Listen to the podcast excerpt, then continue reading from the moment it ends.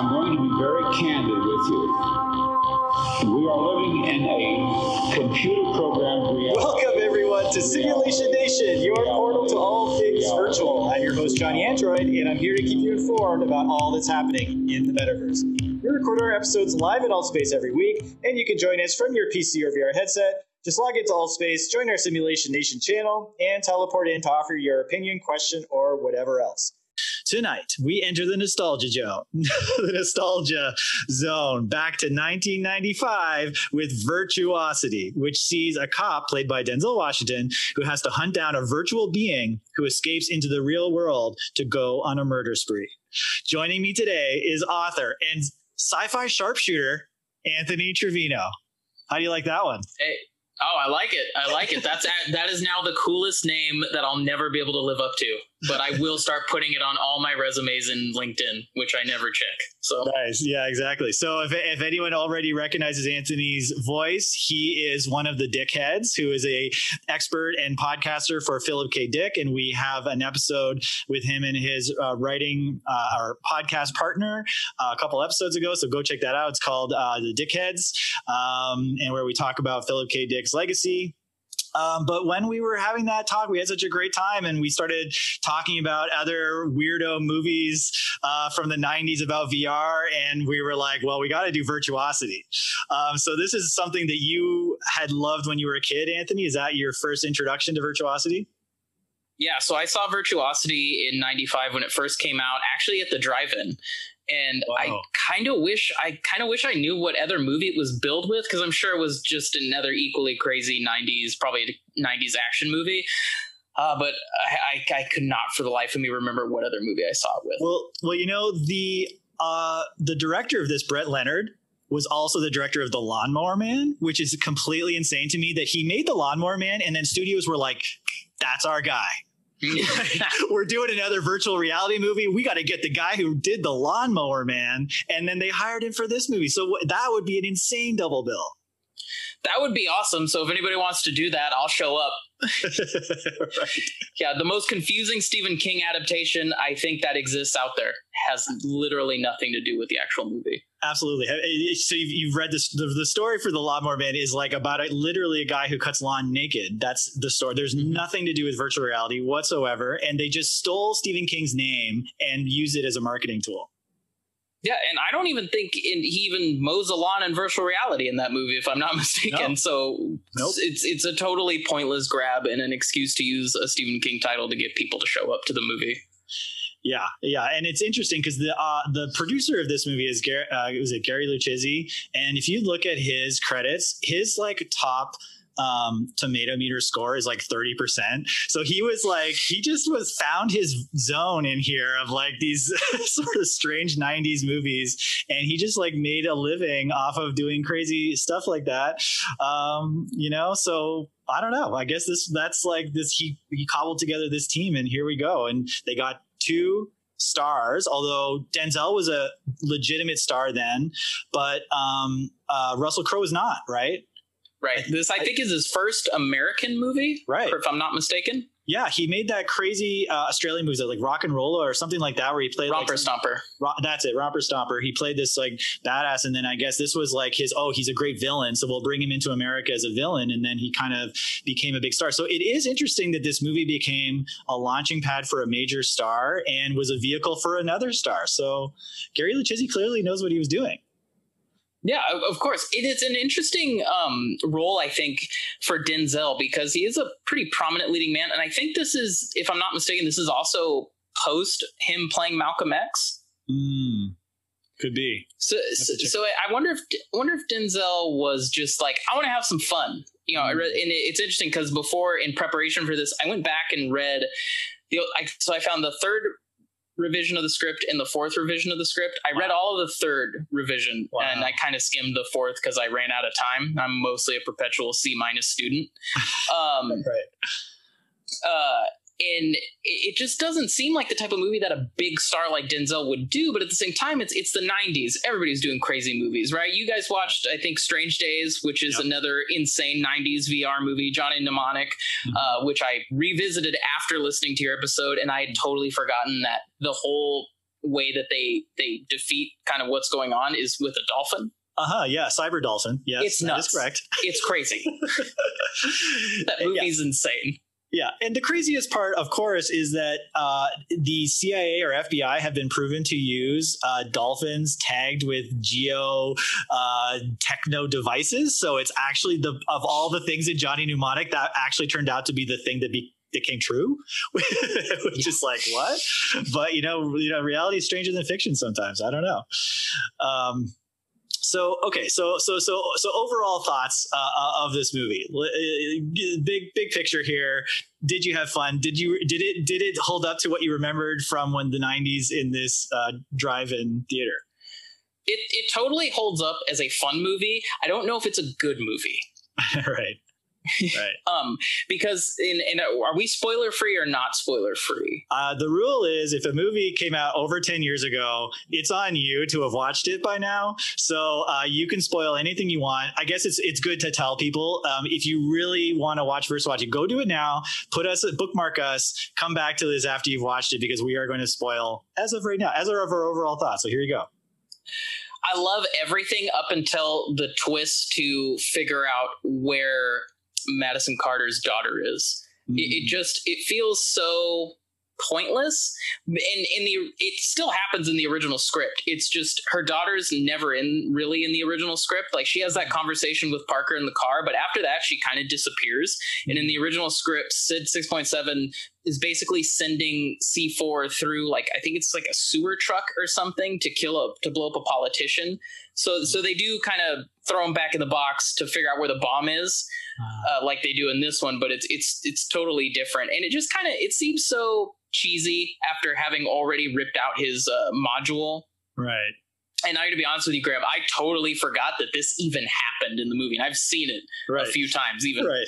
after I saw it at the drive-in, and I went, "Oh yeah, Right. uh, it's, eh, it's fine." it seemed like an excuse to have more VR. Yeah, well, yeah, that's that's interesting. And the, the you know, I, I uh, the daughter thing, I was always like, oh, yeah, they're really building up some kind of sentiment here, and I guess it it connected back to like Denzel's past, where his like wife and daughter was murdered, right? Is, is so. Right, so he, he was. It was like all he was going to be able to redeem himself. I guess is the sort of idea there.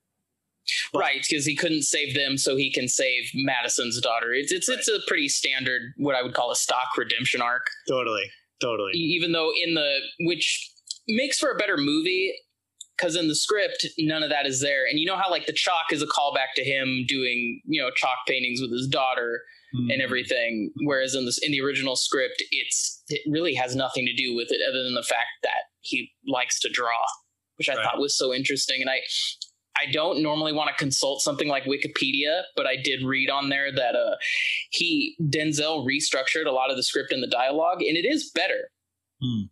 in in my opinion. And I know Eric uh, Bernt, the original screenwriter, kind of called this movie a creative failure for him. Hmm. I was like, God, I don't know. It's pretty fun. Right, right.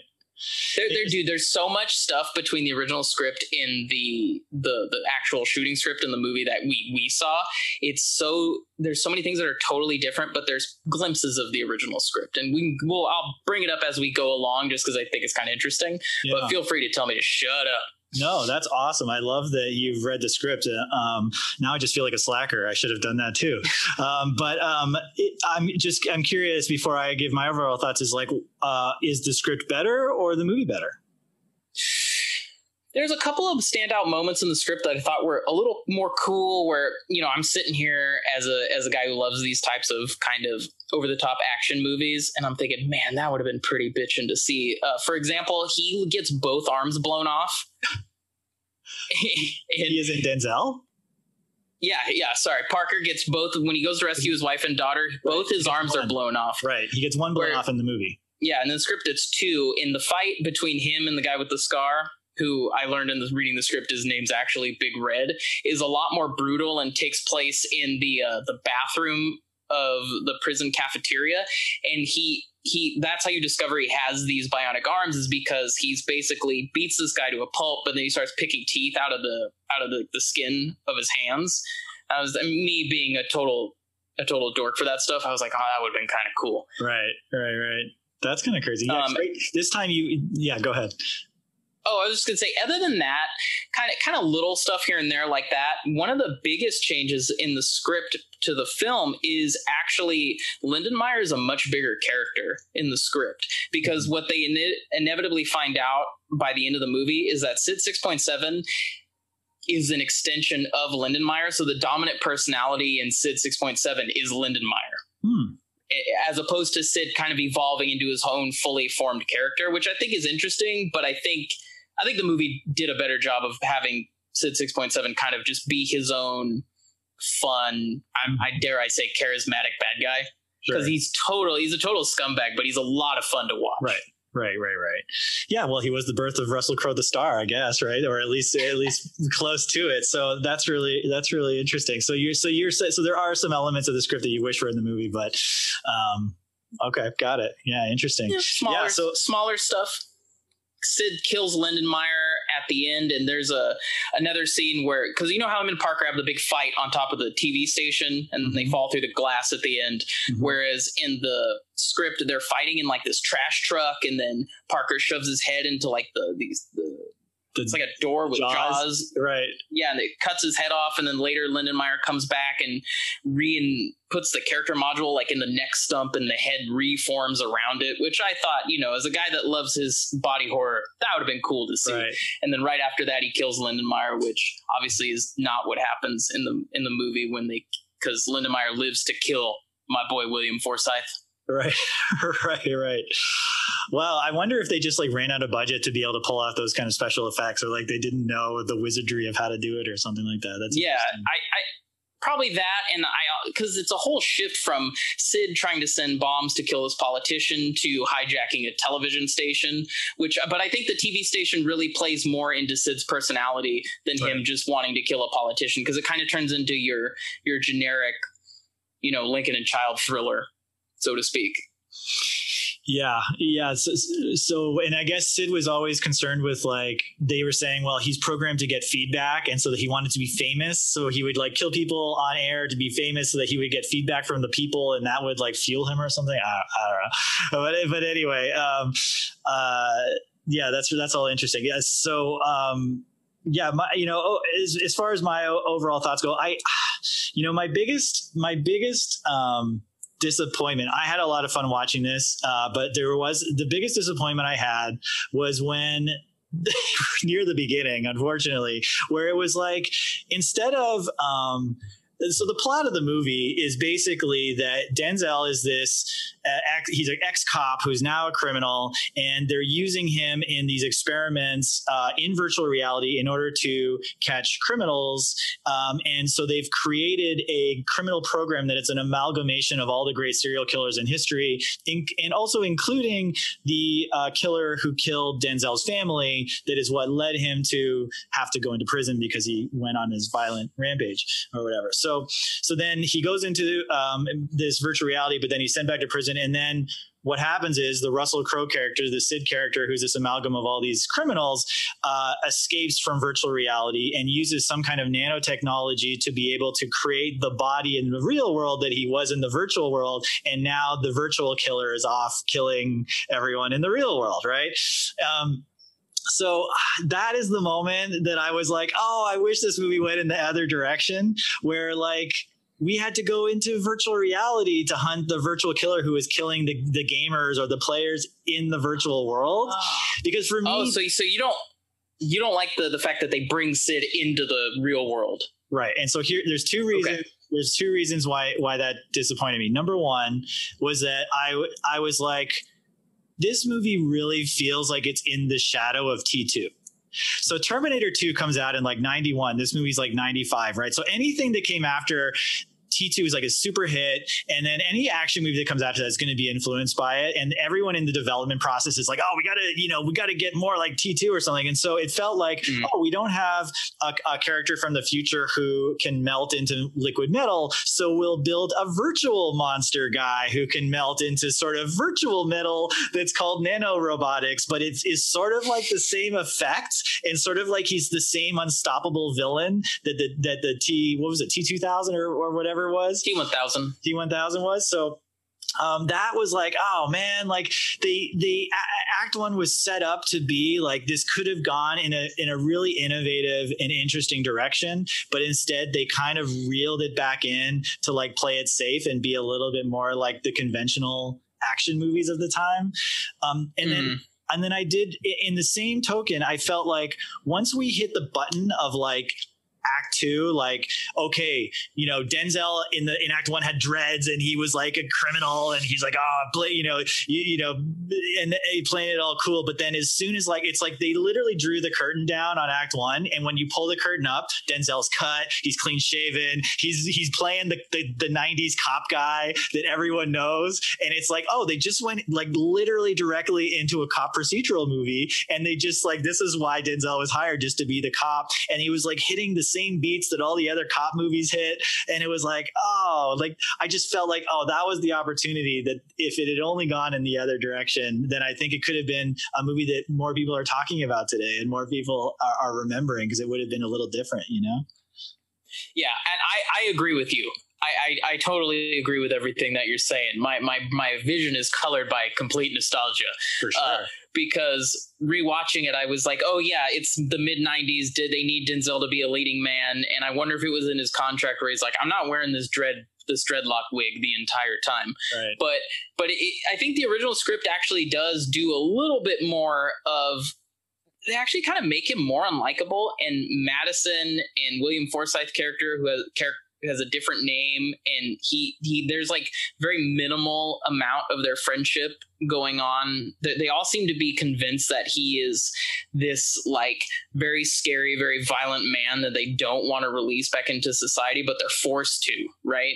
Mm-hmm. and the, the, the, the original script plays a lot more with that than the the what we saw. And and i think i wonder if if they were just worried but like we can't make denzel unlikable. Mm-hmm you know yeah uh, yeah i don't know that's interesting. I mean even if though like if okay so if you know if they were if they were like well we don't want to enter this virtual reality because there's a killer loose in there and it's killing people in the real like if you die in the virtual world it kills your brain and fries your brain in the real world then we're going to have to send this ex-con in and if denzel you go in there as an ex-con and uh, I guess I shouldn't say ex-con as a con uh, he's a convicted felon and you succeed at taking down Sid, then we will release you in the real world and you will be not a convict anymore and you will get your freedom. I think that could have been like a cool kind of uh, angle where you could have had this unlikable guy, but he's still fighting for his redemption, as opposed to like in this movie, like they give him his re- they give him his freedom at least at the end of Act One. He still has to earn his inner redemption, but there's no real stakes to that because we never really see his inner turmoil, and we never really, you know what I mean. And we know that he's a cop again. They gave him back his badge and his gun, so it's not like they're gonna pull that back if he doesn't catch Sid. So it's right. kind of like those stakes are a little bit dampened. I I I almost wonder if that was in a in an original draft, like early early on, like maybe a first or second draft, and they were like, we don't have the technology or the yeah, budget to do for sure to do that for sure. Because uh, because what you're saying is definitely a movie I'd 100 percent would watch and probably think is a better movie. Right, right. But but I think I think for me, what really sells this is isn't you know Denzel for once because I'm a total Denzel stan but it's it's Russell Crowe's performance. I think much like Nolan's The Dark Knight, where you watch the movie for the Joker, right? Nobody, mm-hmm. I, I, I'll just I'll probably get hate mail for it, but like I don't watch The Dark Knight because I think it's a good movie. I watch it because Heath Ledger crushes it as the right. Joker, right? And and just like Russell Crowe, basically totally goes nuts in this role. And right. it makes for me, it kind of makes me forget just kind of how generic a lot of the procedural stuff is. Right.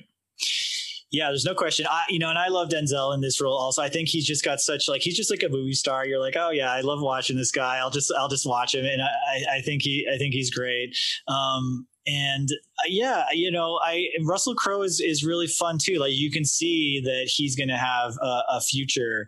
Um, I his his character, I was like, well, you know, it, it, it didn't i didn't quite understand the motivation of this guy like um like okay so he escapes into the real world and then he just decides he's going to be go on a rampage right? Like he doesn't really and i guess the the logic is well he's a, a, a congl- a, an amalgamation of all of these serial killers so therefore he's just a mad murderer. But like none of those serial killers just go into rooms and like blow people down with a, a, machine gun. They're more like methodical and like devious and evil and like they the cat and the mouse. And he doesn't really get to do that as much. Well, I think they're, they're also more nuanced. Something that I would have liked to have yeah. seen more in in the movie was kind of him develop his own personality by trying out all the weirdo different things the totally. other serial killers did as he went through kind of his rampage. Totally. But I, I think that they didn't really know how to balance that. Because there's elements again like I, I, hate to keep repeating to keep saying in the in the original script you know the one no one else knows what i'm talking about. Um he there's this connection to lindenmeyer being this failed music like this failed classical musician and so that's why you get all those lines of dialogue where Sid's like, "Oh, I have something else you can listen to, the Symphony of Destruction," and he mm-hmm. smashes into the other car. And then previously, where well, my, probably my favorite scene in the movie, where he conducts that entire uh-huh. symphony with those. Uh, you might know this because I'm bad with technology. What are those things called? Do I have no know? idea. They're like electro bongo drums. I have no yeah, idea. I know. I was like, are those real or are those made up for this movie?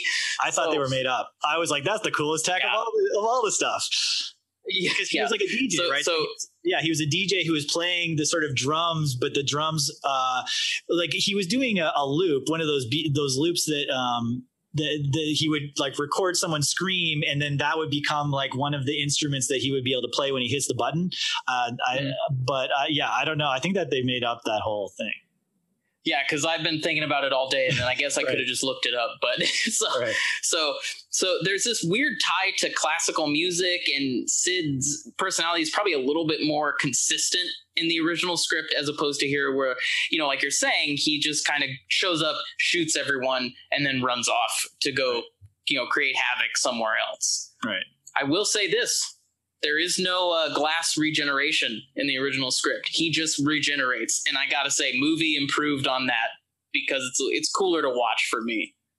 Wait, that there is no glass regenerate. He just regenerates. So, so, I see. So they were the one they invented the idea that well, he's got to get silicon from the glass, and th- that was a movie right. in convention. I see. Interesting. Yeah, which I don't know. Which I don't know how like possible that is, or if it's just movie junk science. I'm sure. Yeah. But yeah, but it's certainly at least more fun to watch. You know, I was watching it with my girlfriend at the end when they smashed through the glass. She's like, "This doesn't seem like a very good plan. If they're all just, he's just going to re regenerate amongst right. these piles of glass." And I was like, "No, it's fine. Right. Stop questioning the movie." yeah, exactly. yeah exactly. I, I wonder though what what what other what motivation could they have given Sid that would have felt I don't know more original or or more unique. You know what I mean? Like even in in Terminator, I guess the excitement is that he has a very specific mission, which is to kill the savior of the future resistance. So it's like, oh wow, that's like that's a cool mission. But this mission was just kind of like, aha, I'm you know I've got a mustache, I'm twirling it, I'm evil. Um, it's too bad that he didn't have a little bit more of like I don't know vendetta against you know Denzel's character for killing him or whatever, and then he was going to like hunt him down and just terrorize his life. Maybe that would have been more pointed as opposed to just like this mad uh, mayhem into the world. I- I'm not sure. I think they just didn't know which way to go. I think they were very, very gun shy about picking like a hard line and going with that because their relationship is very borderline Joker Batman, right? Mm-hmm. Sid shows up to taunt Parker in vein of Matthew Grimes. Parker shows up. He's got to deal with the havoc that Sid's created. He runs off. But but I, I think a, I think a better character, a better way to approach the character of Sid is to make his main motivation, at least in my opinion, not to just gain all these these weird, I guess what you would call them now with social media, like followers or everybody look at me, but to kind of have him his chief desire to be to never be forced back into virtual reality. Mm-hmm. If right. he can fully live as a as a sentient being in the real world, then he would do anything he can to kind of maintain that. Well, see, that would be interesting because then it would be like, oh, the virtual world, anything electronic is a prison for him. So maybe he's going Right. to go to the power uh, source of the city and just like take down the internet and take down like society. Because if they can go back to a barbarian, you know, sticks and stones kind of society, he'll always be free. That would have been like really interesting, right? Yeah, well, it would have been even great if he had like a vendetta against Parker, but his bigger vendetta is to basically destroy VR, so he can never be forced to go back. Totally. Totally. I, I, I think that yeah destroy vr and then beyond like even the just like yeah anything that's like could lead to the vr like it, it- wi-fi and like all you know then it could be like these huge stakes and like then it's yeah then it's like really yeah i think that could have also honed into a little bit more of a thematic point um because i don't know did you did you get any message here? It's sort of grasping at straws a little bit to find what is there anything behind this movie I, don't think there is. I think it's all over the place. Yeah. Um, and and you know, coming from somebody that reads a lot of PKD uh, and Gibson, and you know, which are very feel very di- diametrically opposed in their kind of ideas about artificial intelligence. Now, whereas Dick, on the one hand, I think was very like this stuff is not great, and Gibson is obviously very much a, a supporter of of all you know technology and stuff like that. Um, I, I, I, struggled to kind of I tried to look at it from a, a Gibsonian point of view and a Dickian point of view, and I don't I don't think either one is really on on on display there. I think it was just like, hey guys, cyberpunk's really hot right now. right Let's get a cyberpunk script. Yeah, Yeah, it's like, hey, uh, people are talking about virtual reality. Hmm, could we do like a Terminator 2 except with a virtual man instead of a robot? yeah, Like, I got yeah, you know, have lines. it's a billion dollar idea. Let's do it. Yeah. Um, yeah, I- you know, the only the only possible glimpse of a purpose I could find here is that in the end, the the uh, Sid character is kind of like. Um, look at me. Violence is in your nature. This isn't my fault. You programmed me with all of these human personality traits, and now I'm just I've been programmed to wreak havoc on the world, and it's not my fault. It's you guys.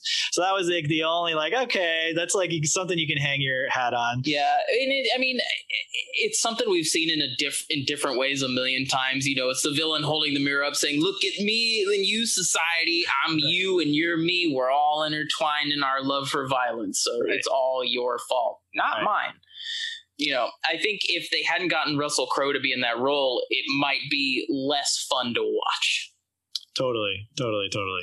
And you know, even but and, and it, going off that that point that the, that you're like, well, because they talk today a lot about programmer bias, right? So it's like, how you mm-hmm. know, how do we know? Like the fa- you say, well, the Facebook al- algorithm might not be biased, but then you would say, well, who is the one who programmed the Facebook algorithm? And it's like, you know, Zuckerberg clones, bas- basically. So then it's like going to be biased towards the the white male or or whatever. So I could, you know, if they, yeah, if they were a little more articulate in in developing that, it, it could have been something that was interesting. But um, What do you think about the fact that in the like originally he is an extension of Lindenmeyer because Lindenmeyer wants to get back at society for essentially shunning him. And there's this whole subplot about like he created this like electronic keyboard that somehow harmed the the stu- the young like prodigy students using it and it, it it's it all ties back to Lindenmeyer in the script which feels more coherent mhm. and I, I'm just I'm just wondering why do you think they didn't do that? Does that sound too overcomplicated? Yeah, I mean, it certainly sounds like from what you're describing in the script that they took out all nuance, right? Like they literally streamlined everything to be a action movie, a summer action movie, and they took out all thought, all nuance, all all, all of that stuff. So, yeah, it's it's great that you read the script and you we can defend the writer a little bit and say, you know, as as we know, being uh, writers ourselves, that damn it, if only the world would listen to us, we'd be able to make better content. It's their mm-hmm. fault, darn it. Now I have a question for you, since you you usually di- dive into the tech, which is to me this movie is bookended by VR, but for the majority of like the middle of the movie, it's kind of absent. Yep. Yeah which is which exa- again goes with like what i wished the story had gone which was like make act one in the real world and act two in the virtual world and then you know that that i think would have been a, a better lasting movie. But yeah i that's why i, I just yeah they, they, get into this sort of generic cop procedural in act two and i totally did the the most exciting tech was this this this electronic bongo drum loop uh, feedback loop of like killing people and getting their screams and using that as a weapon. And that was the coolest part that i was like oh yeah okay i like that. He's like a symphony of destruction you know as orchestrator of uh, of horror. Yeah and, and and he let Traci Lords live thank god. So, right.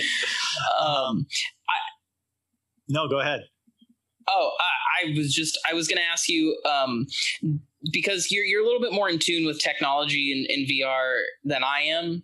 Um, of all these movies in the '90s, wh- where do you think this this like strange perpetual and maybe I'm reading too much into it, but this like weird inherent fear that people seem to have about technology and VR in general, where the message always seems to be, yeah, it's good, but you know, just yeah. you know. Well, I'm so, so having done that. this show and Go I'm glad you asked yeah. that, Anthony, because I've thought about this, and I've I'm thinking I think I've thought about it more from a mechanic point of view, from a writer, just nuts and bolts mechanical point of view, because I've heard this um, critique before, like why is every sci-fi movie the technology is bad or it causes some kind of problem for humanity, and I I guess what I would say is I challenge you to write a story that's sci-fi that doesn't include that. And the reason I say that is because you have to um, create conflict. That's what drama is constructed of. And so, from just the nuts and bolts of storytelling, if you're going to deal with a new technology in your story, then it's got to be, it's got to create conflict and and friction in the world, uh, or else it'll just be kumbaya and you can't the Kumbaya's boring, right? So uh, yeah, so that's true. Okay, fair right? So i i'm i'm the most tech loving like t- tech centric optimist about the future optimist that technology can help us and and and bring us to another another level of transhumanism and all of that stuff. Like i i believe all of that.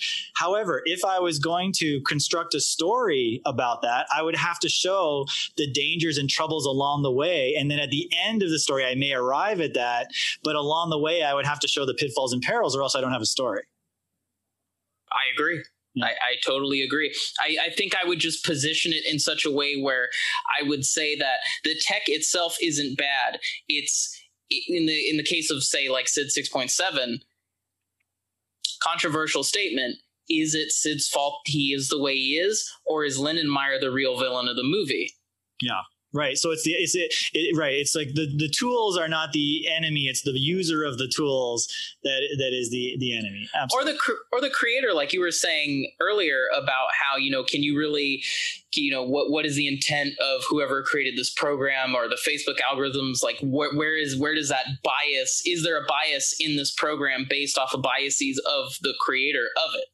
Right. Right. Did that right. make sense? Exactly. Right. Yeah. There There's a lot of words coming out oh, of my face. Absolutely. Um, that, that, that, that's exactly it. Right. That's, so that shows that the human error is, is the thing that's causing the foible along the way or something like that. That totally so, makes sense. Yeah. So we arrive back at we're the problem again. So. We're the problem. So, well, you're either going to have the text the problem, or the humans are the problem, or, you know, uh, okay. So here, here, so we got we got two sci-fi geeks here. We got to be able to think of a movie that ends in a positive note for humanity because they have used technology. I'm going to oh, go God. off the top of my head. Uh, 2001 um, okay, you've got Hal, which is a problem, right? And, uh, he, he goes insane and he destroys a lot of things. But in the end, uh, what, what I interpret the end to be is that they enter into the, the monolith and, uh, the, and become a star child. So they evolve by going into the monolith and um, sort of escaping the trappings of our feeble little minds and we become this evolved being uh, and so then it was the technology of the monolith that got us there so there's a good one and that's Kubrick. Yeah. He's the most cynical son of a bitch that ever uh, picked up a camera. So, you know. All right. Uh, all right. So everybody's. I'm going to show my '90s kid card real fast with this. Nice. Okay. Independence Day. What do we solve the problem with? It's a virus. So we take something that is typically seen in a negative light, we infect a. It's, let's not get caught up in how realistic this is, and we infect their technology with something that is deemed harmful for us here, right? Right. And it's practically saves the day. Yes, before everybody starts tweeting at me, I, I understand that Independence Day is basically War of the Worlds updated. right. I know, Right. Well, Uh, no, that's okay. but, but you can't take my childhood summer away from me. So, Right. yeah, exactly. so, Okay, so that would that would be mine. Yeah, and hey, we're ta- well, we're talking about Terminator 2. Terminator Terminator 1, the Terminator was the bad guy. Terminator 2, he was the good guy who came back to save the human. And so again, it was like the robot can turn to good and be used as a tool for good or could be used for a, a tool for evil depending on who is the one um, programming it, I guess, or is the one behind it. So, yeah, no, it's a, it's an interesting question. There I I, uh, I have thought about that though and I, I was like I cuz I do love technology and I do want there to be a optimism to what technology can do. But I'm like, but that's just a boring story. How do I create an interesting story of that? Maybe we've just solved it. Maybe we just cracked the code. Hey, or you know, down the road, just get down and, and write it, and Get just, down and- you know, That's it. Exactly. Yeah. I'll- I, I, I just I just think it's always funny to me. Have you ever seen that meme of Abe Simpson where it's old or it's the newspaper clipping of old man yells at cloud? Uh huh. Yeah, of course. That's that's always what I think of when people are like, "Oh, technology, it's going to destroy the world." You know, it's, it's people who are older that are like, "You're always people are Right. always on your phones and and blah." It's like just everybody calm down. I'm sure there was somebody way back when when the phone first got invented. They were like, "Why would I want to talk to my neighbor?" right. I, I you know, it, it I think it's it's also a generational thing to a degree, but Well, I do. I do struggle with that also because it, it's almost like all, all uh, in today's world, it, it's a blessing and a curse. Like it, it creates the most incredible life extension, health. Uh, it's creating more uh, a, a greater economy and education around the world. So if you look at like the statistics, like the life expectancy and and life uh, um, value, or uh, how how much we have happiness in life and and all of that in almost every metric, maybe every metric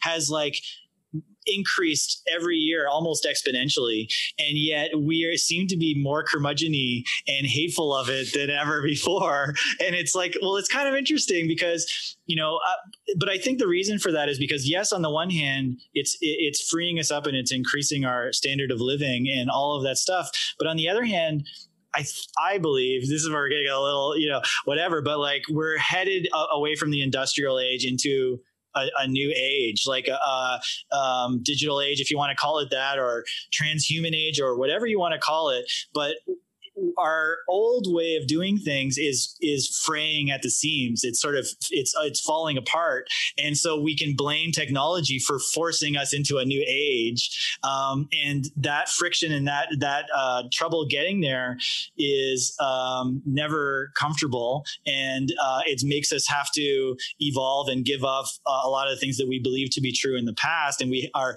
constantly changing and constantly um, dealing with new data that's being presented to us, and um, it seems to be accelerating, and so that's not a comfortable feeling. But at the same time, if we can get through that to something else, then maybe you know um, it'll be even better than where we've been.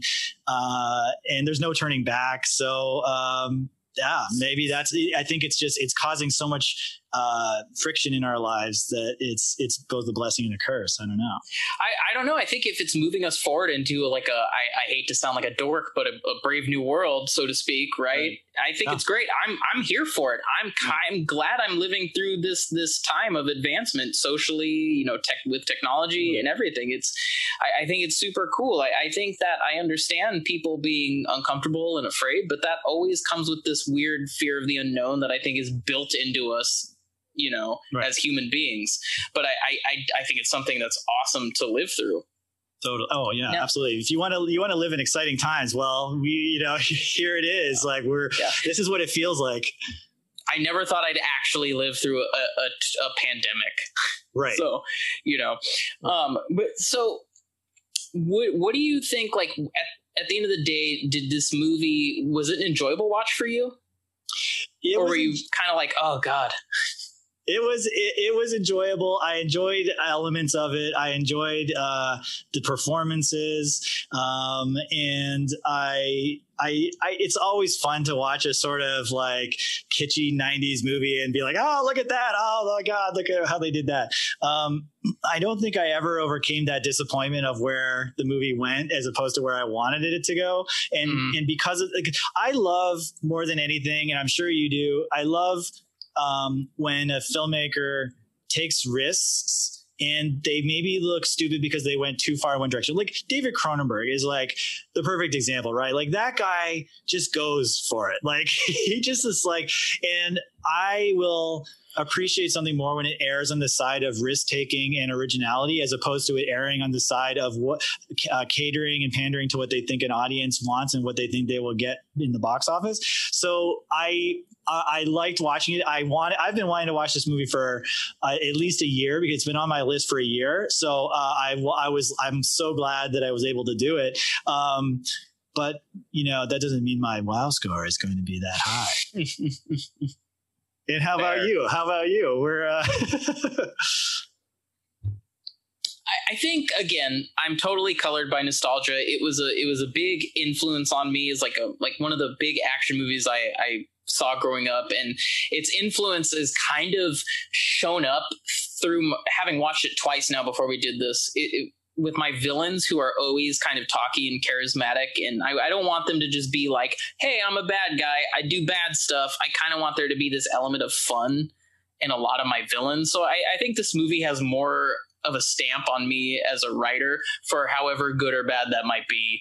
um, and, and I want to acknowledge that I love Denzel. I will stand Denzel to the grave. Yeah. But eh, like I said, with the the whole VR twist, where like, oh, we gotta we'll throw him back in VR, and then we're gonna find you know Kaley Cuoco, which I didn't even realize was her until I rewatched this movie mm-hmm. for this episode.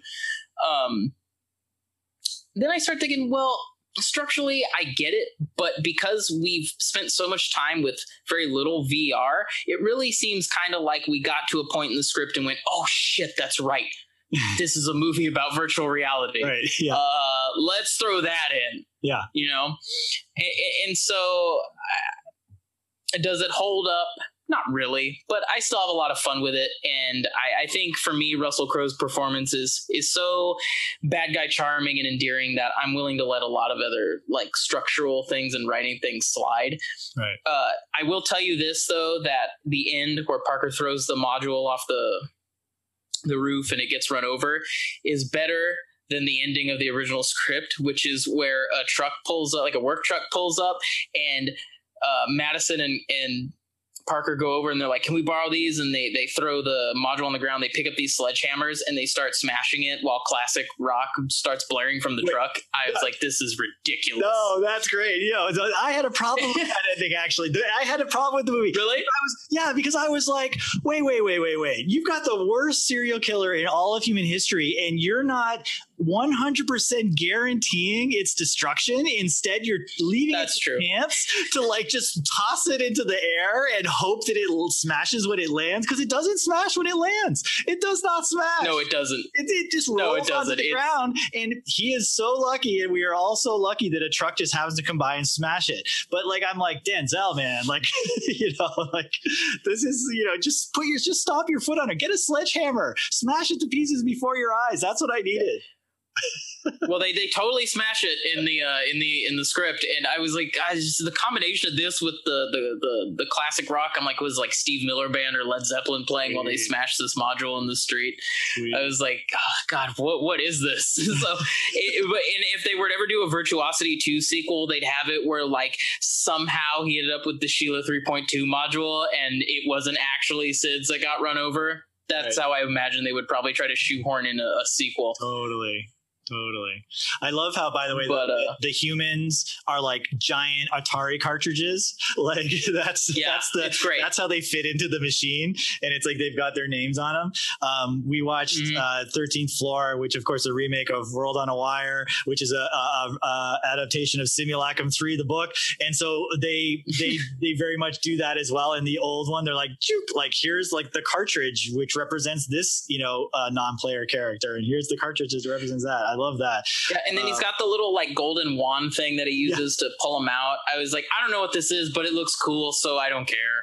Um, but I have a question for you because I haven't listened to your World on a Wire episode.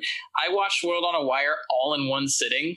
The five Did you hours. watch it in parts? Yeah, we did Yes. part one and part two. Yes, I did. I'm not a glutton for too much punishment, and so that was. Uh, Let that me was tell you. Yeah, that's tough. That was a mistake. This Yeah. that was a mistake. That's like five. That's a So- mini series. It's a mini series made in Ah, 1970 dude. television for Germany. Like not great production value. A little slow. Yeah, I was in co- I was in college at the time. We were like, we got time, let's do it. Yeah, regrets. I have to give you props for even knowing about that movie in college. That's pretty incredible that you were had found it out. What, what led you to that movie in college? I wonder. Oh, I'm a total uh I'm a total Criterion Collection dork. Aha. So got it. Got it. so as soon as they as soon as they they put it up there, I was like, oh, this sounds interesting. I'll check it out. I like to uh watch things that sound almost impossible to watch Right. all in one go. Right. So- right. So yeah, that's that's how I ended up there. That's how I ended up watching In the Realm of the Senses, which Okay. uh, is Yep. not a great date movie. So Well, don't do depends, that. your, depends on your day. Whoa, whoa, whoa. You fair, uh, fair, fair. uh, yeah. All right, so Yeah, you got to give it to us now. No more, no more suspense. Suspense is going to kill our, our audience here. What is your WoW score for 1995's Virtuosity? I know some of my old school friends, if they listen to this, are going to be like, "What?" but I, I'm going to give it. I'm to give it a six out of ten. Wows. A six out of ten. Wow, that is that is not what I was expecting. That was not what I was expecting. Yeah, you talked it up. like, you talked a good game. You talked it up. yeah. Yeah.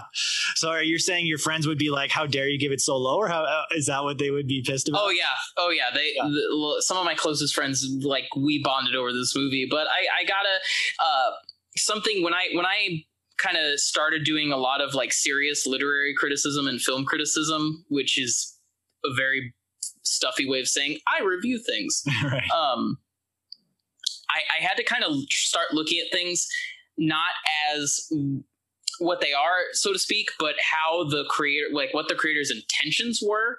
Mhm. And I don't really know what the intentions of this movie are, Right. to be quite honest. As, as we talked about, it's kind of all over the place. It's it's this, it's that. It's we need a VR movie because cyberpunk and VR is hot right now. You know, you know, we got to compete with Johnny Mnemonic and Strange Days and Yeah.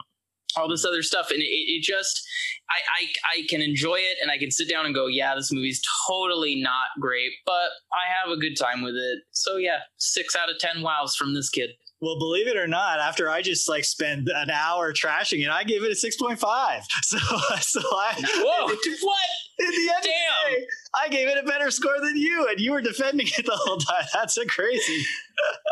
Yeah but it made for a way better conversation than two dudes being like that movie was great right yeah, it was pretty yeah, yeah, yeah, yeah, exactly.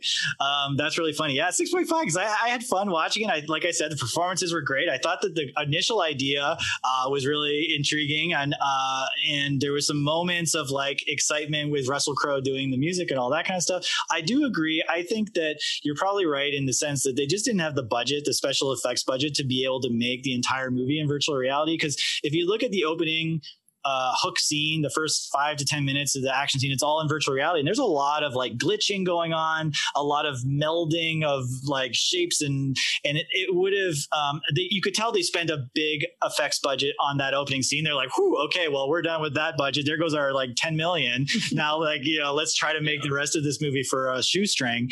I totally think that that, and then in act three, they're like, well, for the finale, we got to bring back some effects budget. So let's like, you know, do this there. I think that's exactly probably part of what happened. Um, Well, one more fun fact about the the the, the script I read before before we, we go. Uh, that whole opening, you know from the jump that they're in they're in like a simulation. of course. In the script, it leads up to it. So you don't know until Sid kills Donovan and then the camera pulls out which I mm. thought was kind of interesting. I actually think it, it does a they they do a better job of just showing you that it's a, it's a weird simulation from the start. Yeah, they he gets off the train and immediately you see everyone's like an NPC. They're all like the same uh, suit wearing dudes, and yeah, actually the very first shot is like there's an escalator and there's like two twin suit guys coming down the escalator, and you're like, oh, okay, I get it already, you know? Yeah, but it's Um, blurry at first, so it's artsy, and I love it. Right? Yeah, yeah, yeah. It's like I love the Sid 6.7 head talking about himself. I thought was a cool touch. But see, if they had done that, with the script was was purporting that they do, then they could have pulled that off all through Act Two. Because then you wouldn't have had to have had all of these special effects to show you in virtual reality, because virtual reality would have been exactly like our world. Oh, I agree. I'm So- not no argument here, man. You know, this writer, they, you know, the uh, guys, just give writers blank checks and let them make movies and don't mess it up. That's what that's the message of this podcast. Actually, I would, I would, I'll, I'll take it further, and I say, and I would say, stop assuming your audience is dumb. Yeah, for sure. right? Because so often, so, so more often than not, I watch a movie and I go, "Oh, that line of dialogue is so." Your average viewer goes, "Oh," Right. as opposed to kind of picking up on the subtext, where you know I call it, I call it the uh, the comedian is your father line in Zack Snyder's Watchmen adaptation, where if you've ever read the graphic novel, you, you it's just implied and it's never outright said, but in the film, you know, Doctor Manhattan straight up says, "He's your dad." Get it? Right. you know, and I'm like, you can just not assume we're dumb, Right. but totally uh, well anyway um, yeah this was this was really fun i'm glad we got to do this um, how can people get in touch with you what's the best way uh, I'm on Facebook. You can Google me or Google me. That was a weird thing to say. Uh, I'm on face. Yeah, I'm on Facebook. Anthony Trevino. You'll know it's my me because I, I have a very serious picture with my arms crossed. Um, and you know, if you've ever in doubt of if it's me, just look for the loudest shirt in the picture. Um, I think uh, I'm most active on Instagram. I mean, you probably know this. I'm, I'm mostly active on Instagram at I think it's Anthony underscore Trevino nine seven six, in pretty much in those two places. I'm on Twitter. Uh, I can't remember my handle right now because I don't really use it.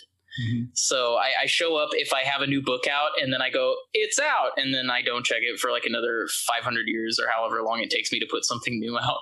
Right And you can check out the Dickheads podcast, which where we discuss all the works of Philip K. Dick in chronological order and a little bit about Dick himself. Yeah, and it's great. And um, the the feedback I got from that episode was great. They uh, people love you guys, um, and so definitely check Oh, that awesome! out. And also, you know, you're I love your Instagram. You're very you have a lot of horror, sci-fi stuff. You have a you read a lot. You're a, you're an avid I do. reader, and you show your, your Yes. reviews and things like that. So it's like a cornucopia of knowledge. I hope everyone goes and checks out your Instagram. Oh, thank you. Yeah, uh, show up, show up. Let's talk about books. I'm always happy to talk about books or film, horror, sci-fi. I, I'm uh, reading right now. I'm in the process of reading Bruce Sterling's. I think it's called Islands in the Net, which is interesting. It's my second Bruce Sterling book. Before that, I had only read Holy Fire. I don't know if you've read that, but um, it- it's uh, I love Gibson. I'm not the biggest Sterling fan.